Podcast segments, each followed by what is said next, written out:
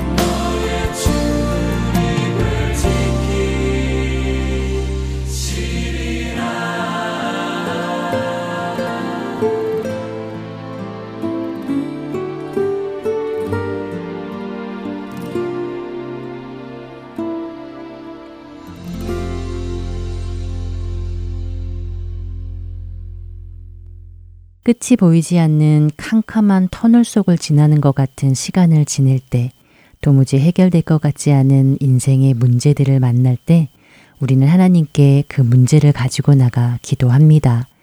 우리는 우리 삶에 명확한 답을 찾고 싶어 합니다. 우리를 향하신 하나님의 뜻, 계획을 알기 원합니다. 그러나 정말 그때 기도하고 구하는 것이 하나님의 뜻일까 하는 의문이 생깁니다. 만일 하나님께 들고 간 그 문제에 대한 답변이 내가 예상했던 답변이 아니라 다른 답변을 듣게 된다면 어떨까요? 예를 들어 제가 어떤 길을 가야 합니까? 하나님 A입니까? B입니까? 라고 기도를 하는 우리에게 하나님께서는 뜻밖에도 C라는 답변을 주신다면 말입니다. 억울한 일을 당해 그 일을 해결해 달라고 기도하는 나에게 그 사람을 용서하고 그냥 손해를 보라고 하신다면 내 사업체는 여전히 힘이 드는데 나보다 더 힘들게 사는 이웃을 가르키시며 오히려 그 사람을 돌보라고 하신다면 어렵게 합격한 직장을 다른 사람에게 양보하라고 하신다면 인류대학에 합격한 자녀에게 그 대학을 포기하고 신학대에 들어가라고 하신다면 자녀들 다 키워놓고 이제 좀 여유 있는 삶을 살게 되었다고 생각하는 부부에게 고아를 입양하라고 하신다면 순교의 자리로 가서 주를 위해 기꺼이 목숨을 내놓으라고 하신다면 말이지요. 이것이 나를 향하신 하나님의 뜻이라고 말씀하신다면 말입니다. 우리는 나를 향하신 주님의 뜻을 알기 원한다고 말합니다. 알려만 주신다면 순종하겠다고 말입니다. 그런데 우리의 이 기도들을 들여다보면 정말 하나님의 뜻을 알고 싶다기보다 내가 원하는 것들을 하나님이 들어주시기를 그 기도에 응답해 주시기를 기도하고 있지는 않은지 모르겠습니다. 하나님 뜻이 아닌 내 뜻이 이루어지기를 말입니다. 우리는 하나님께서 믿음의 조상 아브라함을 어떻게 부르셨는지 잘 기억합니다. 그리고 그가 그 부르심에 어떻게 반응했는지 말입니다. 히브리서 11장 8절에 이렇게 기록하고 있습니다. 믿음으로 아브라함은 부르심을 받았을 때에 순종하여 장래 유업으로 받을 땅에 나아갈새 갈 바를 알지 못하고 나아갔으며 아브라함은 약속하신 땅으로 가라는 하나님의 명령을 받았을 때에 갈 바를 알지 못했습니다. 한 번도 가보지 않은 땅을 가야 할 곳이 어딘지도 모르는 채 떠났던 것이라고 증거하고 있는 것이지요. 성경은 그것을 그가 믿음으로 순종하였다고 말씀합니다. 언젠가 이런 이야기를 들은 적이 있습니다. 하나님께서는 우리에게 아무것도 적혀 있지 않은 흰 종이를 주신다고요. 그리고 그 종이 맨 아래에 나의 자필 사인을 하라고 하십니다. 그것은 그 백지에 하나님께서 어떤 계획을 써내려 가시든 순종하겠다는 사인입니다. 비록 갈 바를 알든 알지 못하든 믿음으로 순종했던 아브라함처럼 말이지요. 자신을 지키시는 하나님을 믿지 못해 가는 곳마다 아내를 누이라고 속여서 자신의 목숨을 부지하려던 아브라함, 아들을 주시겠다는 하나님의 약속을 믿지 못해 스스로 하갈과 동침하여 이스마일이라는 약속받지 못한 아들을 낳았던 아브라함. 그러나 하나님께서는 그런 그의 인생 가운데 함께 하시며 아브라함을 자신의 사랑하는 독자 이삭을 번제로 바칠 수 있을 만큼 믿음의 사람으로 빚어 나가셨던 것을 기억합니다. 여러분은 하나님께서 여러분에게 주신 그 흰 종이에 사인을 하셨습니까? 우리는 믿는 만큼 순종할 수 있을 것입니다. 순종하는 만큼 우리의 믿음도 자라갈 것입니다.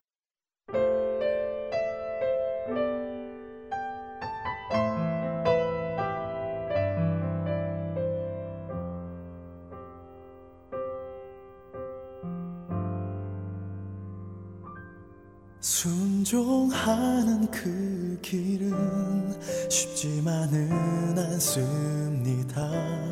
순종하는 당신을 주님은 기뻐합니다. 주의 길을 가는 건 날 포기해야만 합니다. 하지만 주님께선 기뻐 눈물을 흘리십니다. 주님은 아십니다. 십자가의 그 길을 골고다의 언덕을 아십니다. 주님은 순종합니다. 아버지의 그 뜻을 모든 걸 버리고 순종합니다.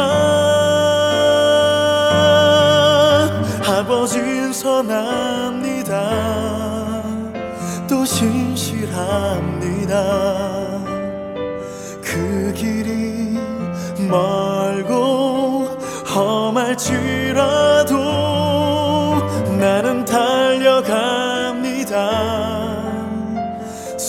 순종합니다.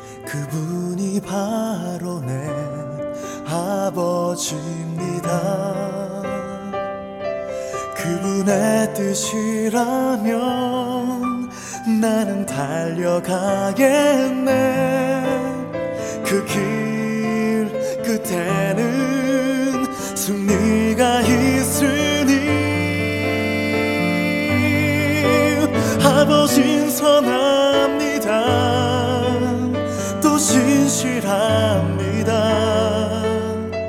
그 길이 멀고 험할지라도 나는 달려갑니다. 순종합니다. 그 길의 끝엔 기쁨과 평안 승리가 있습니다.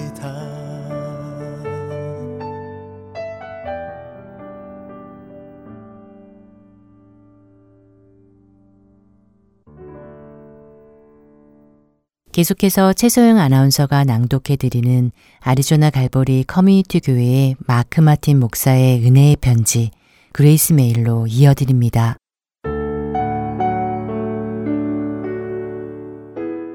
화평하게 하는 자는 복이 있나니 그들이 하나님의 아들이라 일컬음을 받을 것임이요. 마태복음 5장 9절 말씀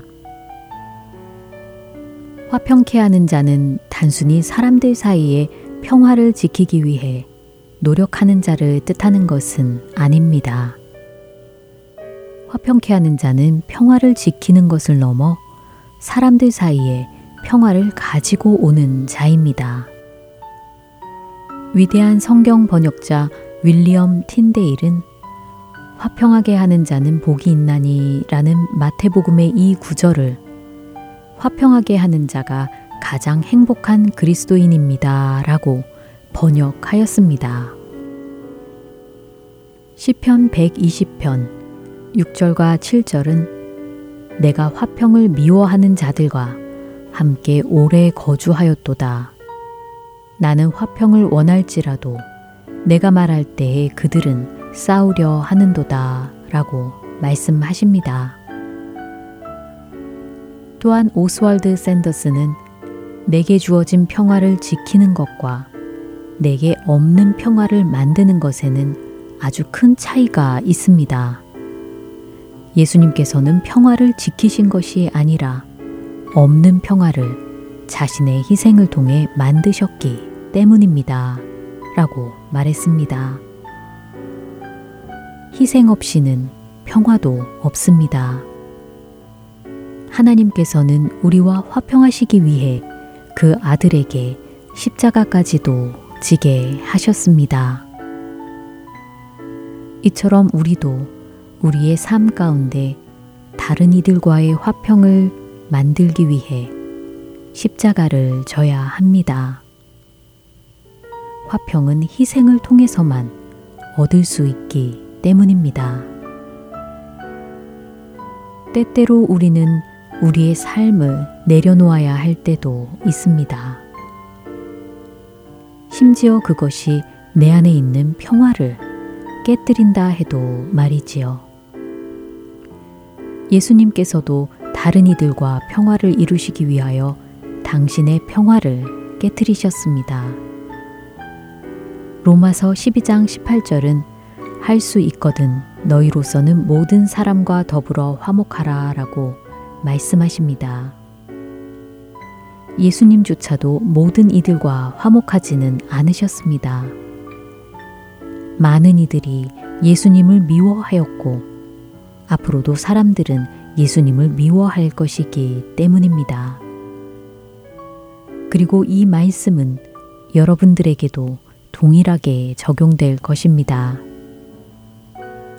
그러나 주님을 따라 그들이 여러분을 미워해도 화평을 위해 희생하십시오.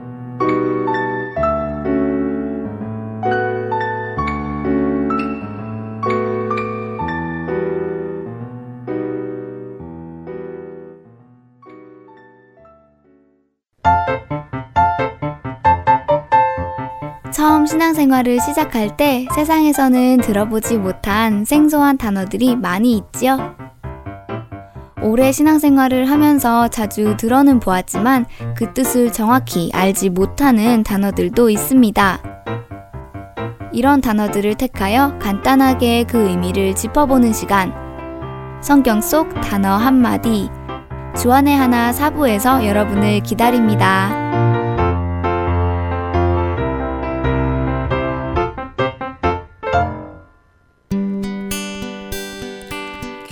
소식 사랑으로 땅끝까지 전하는 아랜소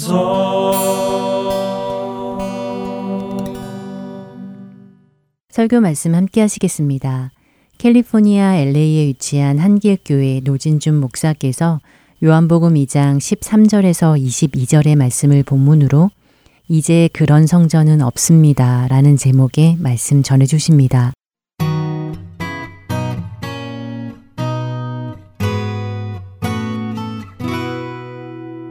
여러분은 혹시 사기를 당해 보신 적이 있으십니까? 선한 의도로 어떤 일에 동참했다가 바가지를 쓰고 속았다는 생각을 혹시 해보신 적이 있으십니까?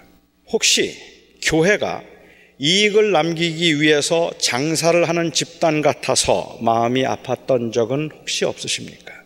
2002년도에 제가 사역하던 곳에서 교회 협의회 주관으로 연합 부흥회가 있었습니다.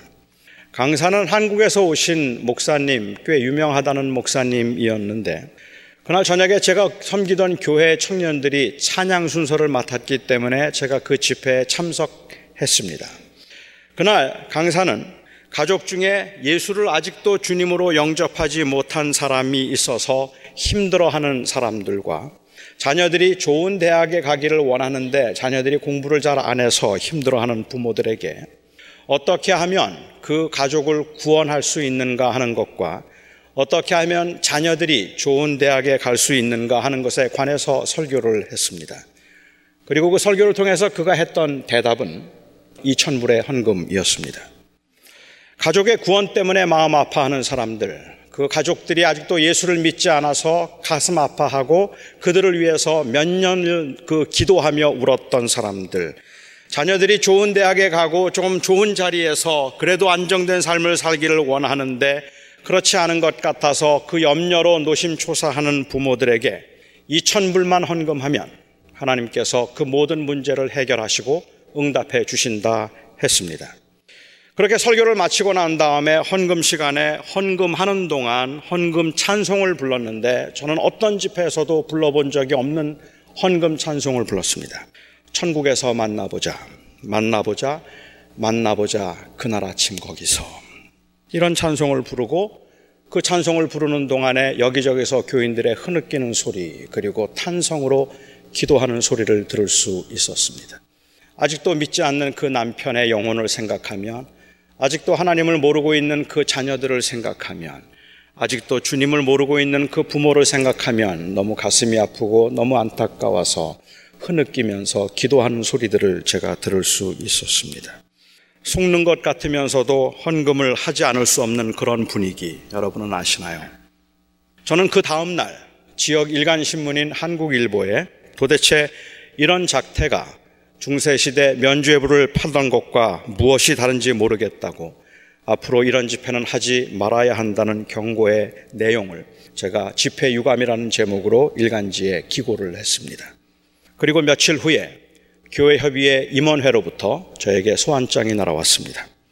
저에게 만나자고 연락이 왔고 교회 협의회에서 주관한 이 부흥회 중에 그 어떤 부흥회보다도 이번 부흥회 헌금이 훨씬 더 많이 나왔는데 그리고 많은 교인들이 은혜를 받고 도전을 받았다고 하는데 도대체 왜 그렇게 별나게 구느냐고 어른 목사님들에게 야단을 많이 맞았습니다. 그리고 그 어느 교인이 그 보냈다는 편지, 헌금과 함께 보낸 간증문 하나를 저에게 주면서 읽어보라고 했습니다. 한인 슈퍼마켓에서 일하는 분인데 10년 동안 서류 미비자로서 어, 한국에 가지도 못한 채 한국 가족들을 그리워하며 돈을 벌어서 한국에 생활비를 보내고 그렇게 근근히 살던 사람이 보낸 간증문이었습니다. 그분이 그날 집회에 참석했다가 설교를 듣고 큰 도전을 받아서 헌금을 하기로 했는데 현재 가진 돈이 1,700불밖에 없어서 2,000불을 다 못하고 1,700불밖에 헌금을 못 보내지만 그래도 영주권을 꼭 받을 수 있게 기도해 달라는 내용의 편지, 간증문이었습니다. 이렇게 믿음으로 헌금한 사람들이 있는데 왜 그렇게 까칠하게 구느냐고 했습니다. 헌금을 하면 틀림없이 복을 받을 텐데 헌금하는 사람들에게 하나님께서 복을 주시는데 복을 받을 수 있는 그 기회를 말하지 않는 것은 목사로서 직무유기가 아니냐는 그 상투적인 말도 저는 그곳에서 들었습니다. 그분에게는 그 돈이 피 같은 돈일 텐데 그걸 받아서 어디에 썼는지는 제가 모르겠지만 그 사람이 만일 그리고도 영주권을 받지 못했다면 그에게는 사기와 착취의 행위가 될 것이고 만일 그가 영주권을 받았다면 그것은 하나님에 대한 기만이 될 것입니다. 왜냐하면 하나님은 돈 받고 영주권을 내주는 분이 아니기 때문입니다. 예수님은 참 온화한 성품이라고 우리는 알고 있는데 예수님께서는 참 부드러운 분이라고 우리는 알고 있는데 그 이미지와는 아주 달리 정말 분노하셨던 적이 있었습니다. 성전에 들어가셨다가 그 성전에서 장사하는 사람들을 보시고 노끈으로 채찍을 만들어서 소와 양과 염소들을 다 쫓아내시고 돈 바꾸는 사람들의 그 돈 바꾸는 상을 다 뒤집어 엎으셨습니다. 그 모습을 머릿속으로 한번 상상해 보면 그 과격함에서 우리는 예수님의 분노를 가히 느낄 수 있습니다. 예수님은 도대체 왜 이렇게 화가 나셨을까요? 성전에서 장사하는 일이 정말로 그렇게 분노하실 만한 일이겠습니까? 아니, 그렇게 상을 다 뒤집어 엎고 장사하는 사람들을 다 채찍으로 다 쫓아내실 만큼 그렇게 못된 일을 한 거냔 말입니다. 여러분들이 한번 판단해 보시기 바랍니다. 사실 성전에서 하는 이 장사는 유대 백성들을 돕기 위한 것이었어요. 큰 명절이 되면 유대인들에게는 보통 한 세 번의 큰 명절이 있었는데 이 큰 명절이 되면 각 곳에 흩어져 살던 유대인들이 예루살렘으로 왔습니다. 그리고 예루살렘에 와서 제사를 드렸죠. 사실 소아시아 지방이나 갈릴리 지방에 사는 사람들은 며칠을 걸어서 와야 하는데 그렇게 제사를 하기 위해서 며칠 동안 걸어 걸어 와야 하는 그들에게 제물로 소와 양을 끌고 오는 것은 여간 힘든 일이 아니었습니다. 게다가 이 제물로 바치기 위해서는 제사장이 흠없는 제물이라는 판결을 내려 주어야만 그래야만 제물로 바칠 수 있는 것인데 집에서 데리고 올 때는 제일 흠이 없고 건강한 가축을 가지고 왔다고 할지라도 긴 여행 중에 병이 들거나 아니면 혹시 어떤 어려움을 있어서 다치기라도 하면 이건 정말 낭패가 아닐 수 없는 겁니다. 그러니까 제일 안전한 방법이 있다면 예루살렘 가까이 와서 제사장들이 이미 흠이 없다고 판정을 내려준 재물을 사는 것, 그것이 가장 안전한 길입니다. 그래서 그들에게 재물을 팔기 시작했어요. 처음에는 감남산 기슭에 있는 기드론 골짜기에서 재물을 팔았습니다. 그러니까 먼 곳에서 온 사람들은 그 감남산 기슭 기드론 골짜기에 가면 소리가 그 양이 있는데 대체로 다 제사장들이 인정해 줄 만한 것들이었기 때문에 거기에서 사서 제사를 드리는 게 어렵지 않았던 거죠. 그런데 언제부터인지 이 기드론 골짜기에서 팔던 그 이 소와 양과 가축들을 이제는 성전에 들어와서 이방인의 뜰에서 팔기 시작했습니다. 이건 역시도 더 편리를 제공해 주기 위해서였을 겁니다. 그러니까 그 기드론 골짜기에서 사서 데리고 오는 것도 불편하니까 차라리 예루살렘 성전 안에서 그 재물을 팔면 바로 제사를 드릴 수 있으니까 훨씬 더 편한 거죠. 백성들의 편리를 위해서입니다. 세금도 마찬가지입니다. 당시 로마 제국 곳곳에 살고 있던 사람들은 그곳에서 자기들이 쓰던 화폐가 있는데 예루살렘에 모처럼 오게 되면 예루살렘에서는 그들이 성전세를 드릴 때 성전에서 받고 있는 가장 순수한 은으로 만들었다는 두로 은전만 받았어요. 그런데 이 두로 은전을 어디에서 구하기가 쉽지가 않습니다. 그러니까 예루살렘에 와서 성전세를 나는 세금을 내기 전에 두로 은전으로 환전을 해서 하면 되니까 이건 역시도 백성들의 편리를 위해서 그렇게 환전을 했던 것입니다.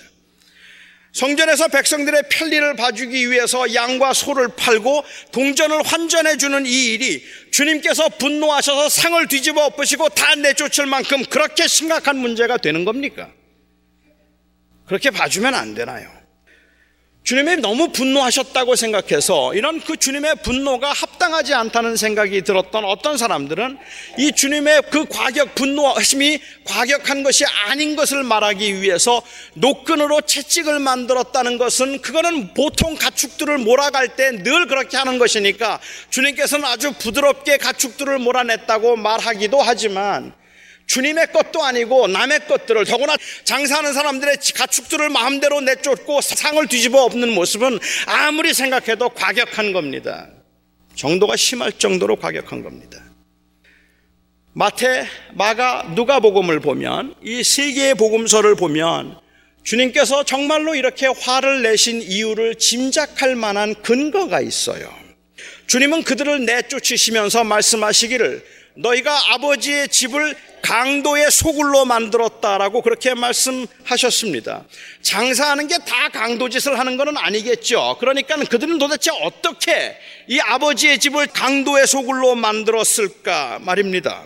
가능한 상황이 있다면 당시의 종교 지도자들이 말입니다. 이 종교 지도자들이 어떤 사람들에게 권리금을 받고 성전에서 장사를 할 수 있도록 그렇게 해준 겁니다. 그런데 이 권리금을 꽤 많이 받았어요.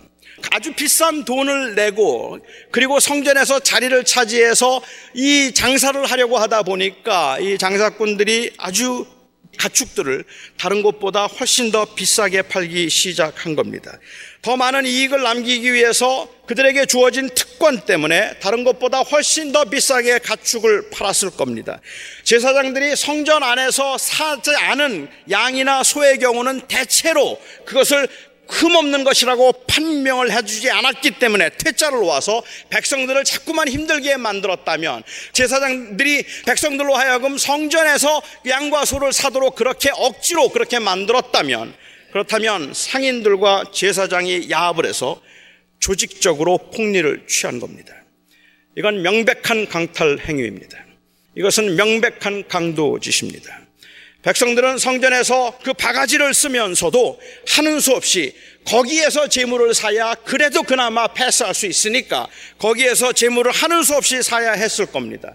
속으로는 이 도둑놈들 세상에 이렇게 못된 놈들이 어디 있어? 다른 곳에서 살는 것에 두 배, 세 배를 그렇게 받아 먹으면서 이 다른 데서 갖고 온 거는 그 인정도 해주지 않는 이런 못된 것들이 있느냐고 막 화를 내면서도 어쩔 수 없이 관행을 따라 했어야 했을 겁니다. 이제 더 이상은 백성들의 편리를 도모해 주기 위한 그러한 행위가 아니라 백성들을 착취하는 행위로 전락해 버렸습니다. 그렇다면 주님께서 그토록 분노하신 이유는 명백합니다. 그리고 정당한 것입니다. 주님께서 그 장사꾼들을 쫓아내시고 그리고 주님께서 그 상을 뒤집어 엎으시고 채찍을 만들어서 막 휘둘기 시작하셨을 때 아마도 거기에 모여 있던 백성들은 아주 통쾌해하면서 정의감을 느꼈을 겁니다. 맞아! 하나님의 거룩한 성전을 저자들이 강도의 구려를 만들어서 착취하고 폭리를 취했으니까 저렇게 화를 내는 건 진짜 선지자인 거야 라고 생각했을 겁니다. 주님은 착취와 폭리를 책망하신 겁니다. 오늘 요한복음의 기록을 보면 이 세 복음서의 기록과는 조금 다른 게 있습니다. 세 복음서에서는 너희가 하나님의 집을 강도의 소굴로 만들었다라고 말씀하셨는데 오늘 본문에 나와 있는 요한복음에서는 그렇게 말하지를 않고 너희가 하나님의 집을 장사하는 집으로 만들었다라고 이렇게 말씀하셨어요. 이건 아주 다른 말 아닙니까? 장사가 강도짓이라면 몰라도 왜세 복음서에서는 강도의 소굴로 만들었다는 것을 예수님은 요한복음에서는 왜 장사하는 집이라고 말씀하셨을까? 그래서 이 바로 이 요한복음의 말씀에 근거해서 주님은 그냥 성전에서 마땅히 해야 할 일이 아닌 다른 일들에 분주하고 바쁜 것 자체를 금한 것이라고 그렇게 주장을 하기도 하고 성전은 제사하고 기도하는 경건한 곳인데 아무리 사람들의 편리를 봐주기 위한 것이라고 할지라도 성전에서 해야 할 일이 아닌 다른 일을 하는 것은 모두 다 마땅치 않다고 주장하는 분들도 계십니다. 그래서 요한복음에 근거해서 오늘 요한복음에 하나님의 집을 장사하는 집으로 만들지 말라고 하는 이 말씀에 근거해서 선교를 위한 것이라 할지라도 바자회를 한다든지 주일에 음식을 파는 행위를 모두 매매 행위, 곧 장사하는 장사 행위로 보고 반대하는 분들이 있습니다. 장사를 어떻게 정의하는가에 따라서 조금 달라질 수 있겠지만은 적어도 요한복음의 말씀을 볼 때는 그런 주장도 아주 근거가 없는 건 아닙니다. 하지만 저는 이 세 복음서와 요한 복음이 말하고자 하는 곳은 다른 곳에 있다고 생각합니다. 장사하는 일이 언제나 도둑질 일은 아니니까 장사하는 집과 강도의 소굴은 결코 같은 말이 아닐 텐데 아주 다른 이 말을 이렇게 기록의 차이를 보이고 있다면 어, 그것은 아마도 강조점은 다르더라도 적어도 그 의도에 있어서는 내 복음서가 같아야 된다고 저는 생각했습니다. 성전에 주어진 그 본질적인 기능을 상실한 채 그것이 이익을 남기기 위한 사업처럼 운영되어서는 안 된다는 것이 바로 주님의 경고입니다. 이것은 교회도 적용되어야 합니다. 교회는 절대로 이윤 창출을 목적으로 하는 기관이 되어서는 안 된다는 것입니다. 결국은 문제는 가치관의 문제라고 저는 생각합니다. 제가 자주 드리는 말씀이지만 교회가 기업처럼 되었다는 말은 단순히 조직이 있고 직분자들이 있기 때문에 교회가 조직처럼 된 것이 아닙니다. 그 단체를 주도하는 동기와 원동력이 생산성과 능력과 실력과 소유에 있으면 그건 어김없이 그것은 기업이라는 말입니다. 우리가 돈을 남기기 위해서 하는 것은 아니지만 그럼에도 불구하고 헌금을 강요하고 많은 사람들이 헌금을 하도록 해서 건물을 짓고 그래서 더 많은 사람들이 들어오도록 하고 그렇게 하는 것이 우리가 가지고 있는 궁극적인 목적이라고 말한다면 도대체 그것이 이윤 창출이 아니고 그게 무엇이겠느냐는 말입니다. 성공이라는 명분으로 이 성장이라는 명분으로 성공 지향적인 이 세상의 가치관을 그대로 답습하면 교회는 장사하는 집이 되고 마는 겁니다. 건강한 공동체를 말하지만 막연히 그냥 잘 성장하고 실력 있고 유능한 사람들이 많이 모여 있는 것을 건강의 척도로 삼는 한은 기업과 다를 게 하나도 없습니다. 교회는 그냥 헌금이라고 부르고 기업은 수익이라고 부르는 것 뿐이고 교회는 교인이라고 부르고 그리고 기업은 손님이라고 부르는 겁니다. 하지만 기업이 성장이라고 부르는 것을 교회도 성장이라고 부르고 있는 겁니다. 역설적이게도 건강한 공동체를 만들려면 공동체에 주목하지 말고 복음에 주목하라는 말이 있습니다. 좋은 공동체를 만들자는 이 바람직한 목표를 두었어도 복음을 상실하면 건강한 조직이라는 좋은 의도로 자칫 소중한 사람들의 영혼을 잃어버릴 수 있기 때문에 그렇습니다. 설교를 시작하면서 제가 말씀을 드렸던 이 부흥회의 헌금 강요하는 그 경우를 보면 저는 교회가 장사했다는 생각이 든다는 말입니다. 더 큰 사역을 위해서라고 말하지만 직분자들에게 헌금을 요구하고 그래서 마치 그 직분을 돈을 주고 파는 것 같은 그러한 느낌을 받을 때 저는 교회가 장사하는 집이라고 생각합니다. 바울이 디모데에게 경고했던 것처럼 경건을 이익의 자료로 삼지 말라고 했는데 그런데 목회자들이 경건을 이익의 자료로 삼아서 오히려 자기의 배를 불리는 것에 궁극적인 목적을 두고 있는 것처럼 보여질 때 비록 매매하는 행위가 없어서 장사가 아닌 것 같지만 그것은 장사하는 집입니다. 그 가치관은 전혀 세속적인 가치관에 의해서 움직이고 있는 기업과 다를 바 없기 때문에 그렇습니다. 주님의 이 경고는 단순히 교회에서 바자회를 하느냐 마느냐 하는 것이 아니고 점심을 공짜로 주느냐 아니면 돈을 받고 파느냐 하는 것의 문제가 아닙니다. 바자회를 할 때에도 점심을 판매할 때에도 점심을 공짜로 제공할 때에도 도대체 무슨 마음으로 무엇을 하려고 하는지 주의 깊게 살펴보아야 우리가 본질을 놓치지 않을 수 있다는 말입니다. 다 공짜로 주죠. 다 잘해 주죠. 하지만 그 목적이 단순히 그렇게 잘 보여서 그 사람들로 하여금 교회에 남아 있어서 헌금을 많이 하도록 하기 위한 목적이라면 그래서 교회가 부흥하도록 하기 위한 것이라면 그 공짜도 장사 행위인 것을 우리가 알아야 한다는 말입니다. 그렇다면 교회의 본질이 무엇입니까? 주님께서 이렇게 혁명적으로 성전을 청결하게 하시며 아버지의 집을 장사하는 집으로 만들지 말라고 말씀하셨을 때 유대인들은 그러면 예수님께서 보여주실 표적이 무엇이냐고 물었습니다. 그리고 주님께서 말씀하시기를 이 성전을 헐라 내가 사흘 동안에 다시 일으키리라 대답을 하셨습니다. 여러분 정말 이상하지 않습니까? 성전은 하나님의 집이니 더럽히지 말라고 말씀하신 주님께서 어떻게 곧바로 성전을 헐라고 말씀하실 수 있단 말입니까?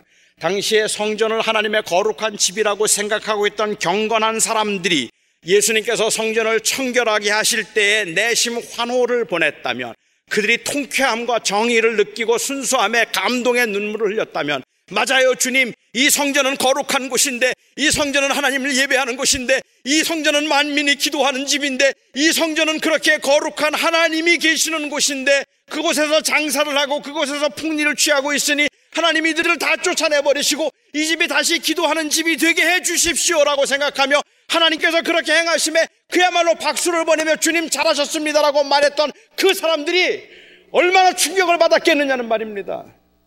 주님이 말씀하시기를 저거 헐라 내가 사흘 동안에 다시 짓겠다 말씀하셨으니 말입니다.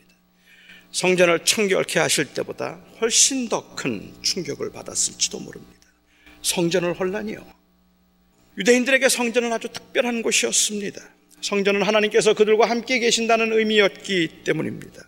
이스라엘 백성들이 출애굽했을 때 40년 동안 광야에서 장막, 장막이 그들 가운데 있어서 하나님이 그 백성과 함께 하시는 것을 확인할 수 있었습니다. 그들이 가나안을 정착하면서 솔로몬 왕이 드디어 성전을 완공하고 하나님께 봉헌하며 그곳에서 하나님이 그들의 하나님이 되셔서 그들과 동행하심을 보여달라고 기도했습니다. 솔로몬이 기도한 것처럼 이스라엘 백성들은 물론 하나님이 그 성전에 계신다는 생각은 하지 않았어요. 상천하지에 하나님을 가둘 만한 곳이 어디에 있겠습니까? 하나님은 어디에나 계시는 분이지만 하나님 우리가 이 성전을 지어서 주님 앞에 봉헌하오니 우리가 이 성전을 향하여 기도할 때마다 우리의 기도를 들어주시고 우리가 이 성전을 향하여서 우리의 죄를 회개할 때마다 우리의 죄를 용서해 주시옵시고 우리가 재난을 당할 때 하나님 우리가 이 성전을 향하여 기도하면 하나님께서 우리를 이 재난 가운데서 건져 주시옵소서. 이 성전을 이곳에 세워두어서 이 성전을 통해서 하나님이 우리와 함께 하신 것을 알게 하시고 하나님이 우리를 지켜주시는 것을 알게 하시고 하나님께서 우리를 보호해 주시는 것을 이 성전을 통해서 알게 해 주시옵소서. 그게 솔로몬의 기도였단 말입니다. 그러니까 성전은 그들에게 더할 수 없이 중요한 거고 귀한 겁니다. 하나님이 그들을 지키신다는 확신이기 때문입니다. 그런데 지금 예수님께서 이 성전을 헐라 말씀하시는 겁니다.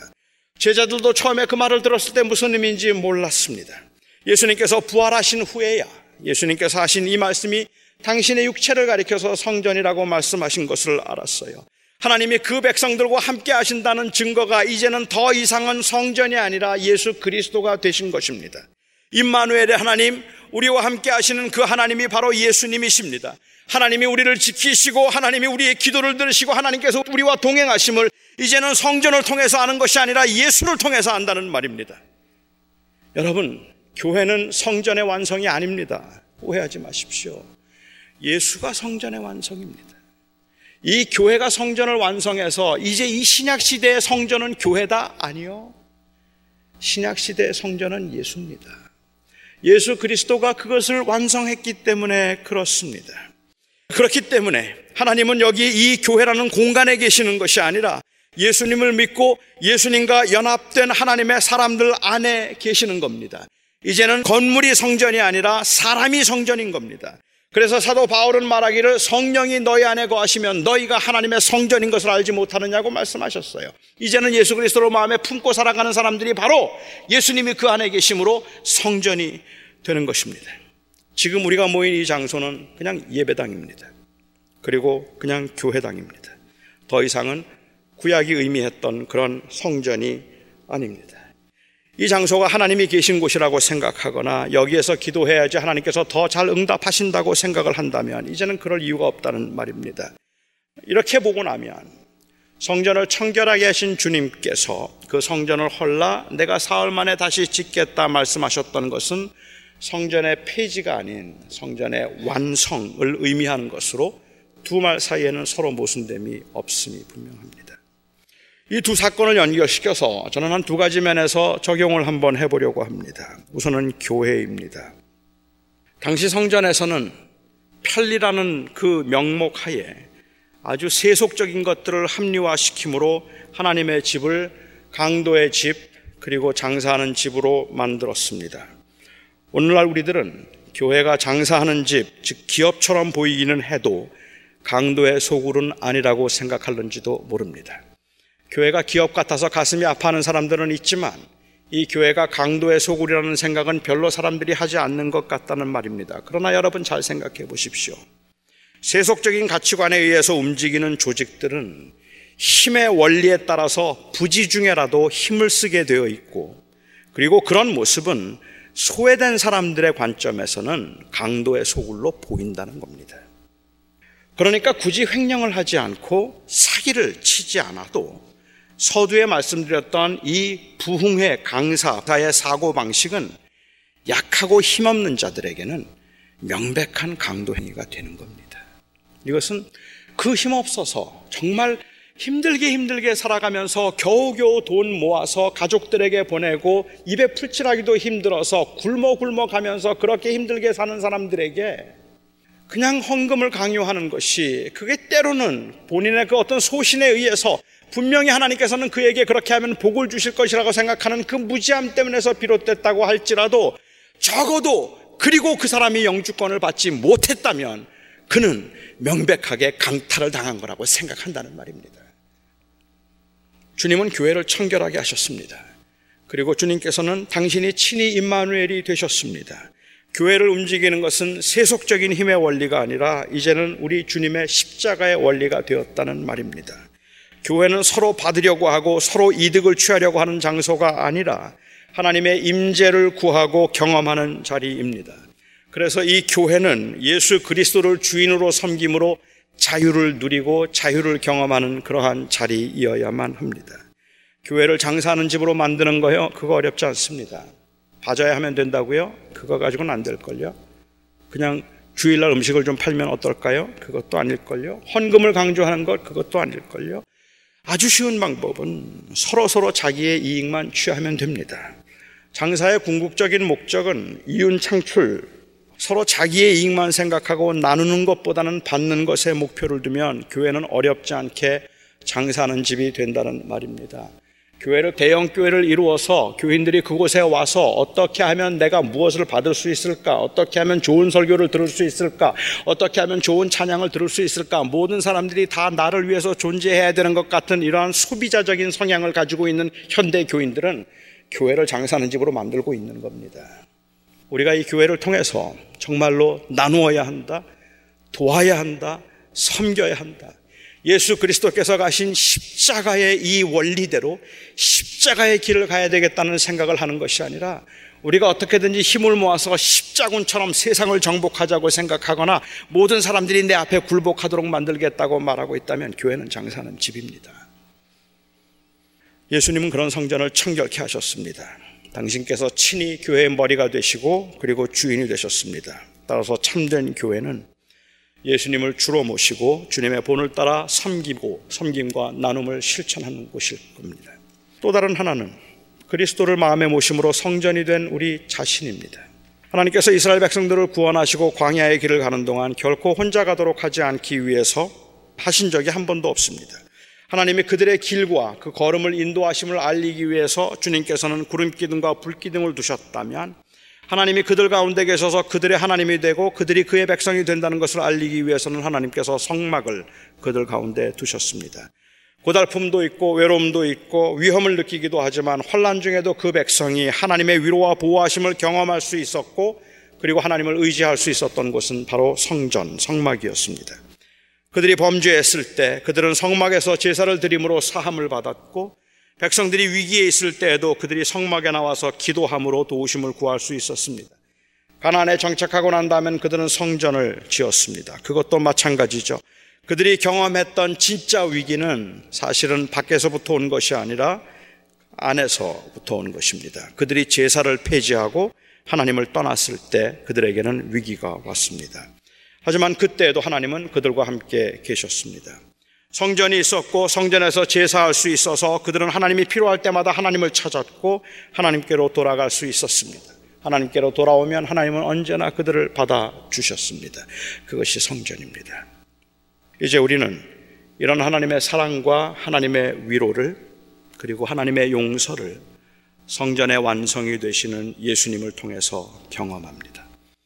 우리가 더 이상은 성전에 나와서 그렇게 경험하는 것이 아니라 제사를 완성하시고 모든 희생 제물의 제물이 되시고 유일한 대제사장이 되서 단번에 우리를 위한 제사를 드리신 그 예수 그리스도께서 이제는 우리가 무슨 죄든지 주 앞에 구하면 주께서 용서를 해 주시고 어떤 어려움 가운데서도 우리를 지켜 주시는 그 확증이 바로 성전이신 예수가 되었습니다. 아무리 사는 게 벅차고 되는 일이 하나도 없는 것 같아도 예수님 때문에 우리는 하나님이 우리를 사랑하시는 것을 압니다. 매일 같은 죄를 반복하며 사탄의 참소에 고개를 둘 수 없을 때에도 하나님은 절대로 우리를 버리지 않으실 것이라는 것을 우리는 압니다. 예수님 때문에.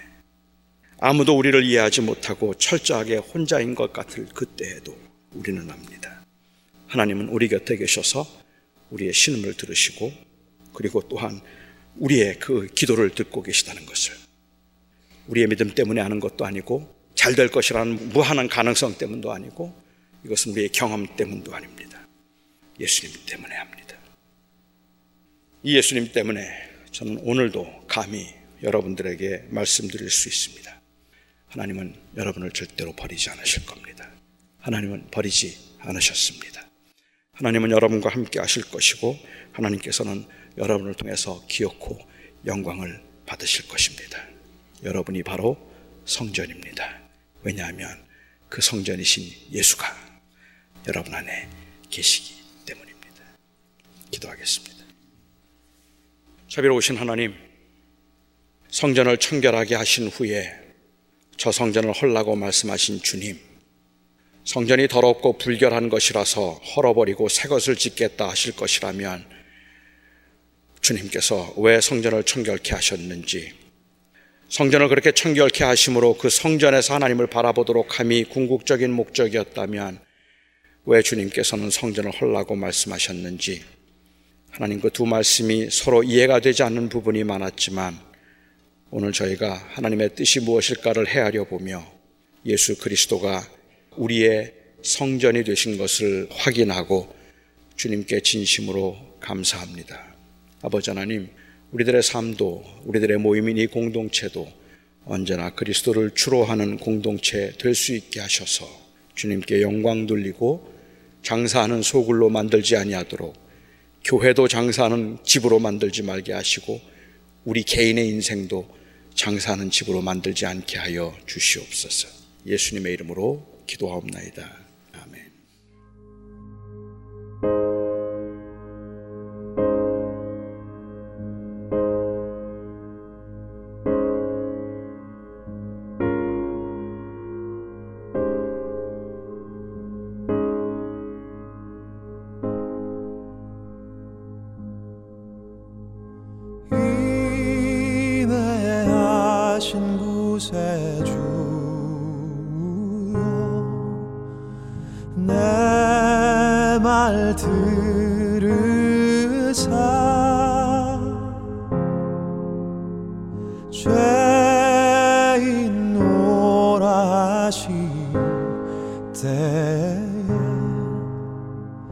날 부르소.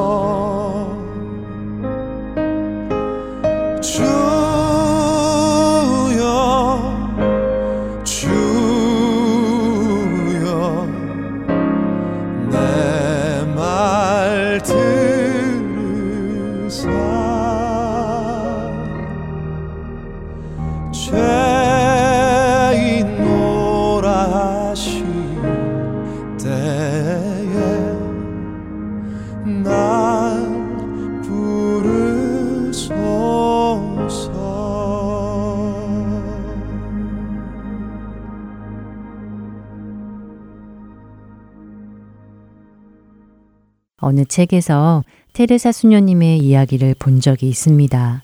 자신의 고민을 가지고 도움을 받고자 한 남자가 찾아왔다고 하는데요. 그런 그에게 수녀님은 제가 무엇을 위하여 기도해 드릴까요? 라고 묻습니다. 그러자 그는 이렇게 대답을 합니다. 저는 지금 제 삶에 대해 명확한 답을 찾고 싶습니다. 그런 그에게 테레사 수녀님은 이렇게 대답을 하였다고 합니다. 확실한 답, 그것은 당신이 붙들어야 할 것이 아니라 놓아야 할 것입니다. 확실한 답은 내게 있어 본 적이 없습니다. 그렇기에 그것을 위해 기도해 드릴 능력이 내게는 없습니다. 하지만 내게 있는 것이 있습니다. 그것은 바로 신뢰입니다. 당신이 하나님을 신뢰할 수 있도록 기도해 드리겠습니다. 라고요. 하나님께서 내 마음에 말씀하시는 것이 잘 이해되지 않고 확실해 보이지 않아도 나를 지우시고 나를 위해 아들의 목숨마저도 아까워하지 않으셨던 하나님께서 내 삶을 책임지실 것이라는 믿음, 가장 선하신 방법으로 인도해 주실 것이라는 믿음이 신뢰일 것입니다. 그렇게 하나님을 신뢰하며 순종하고 나아가다 보면 어느 날 예수 그리스도의 모습을 닮아가는 우리 모습을 발견하게 되지 않을까요? 다음 한 주간도 그렇게 하나님을 따라 순종의 길을 걸어가는 우리 모두 되기 바라며 주안의 하나 2부 마치도록 하겠습니다. 지금까지 구성과 진행의 최강덕이었습니다. 안녕히 계세요.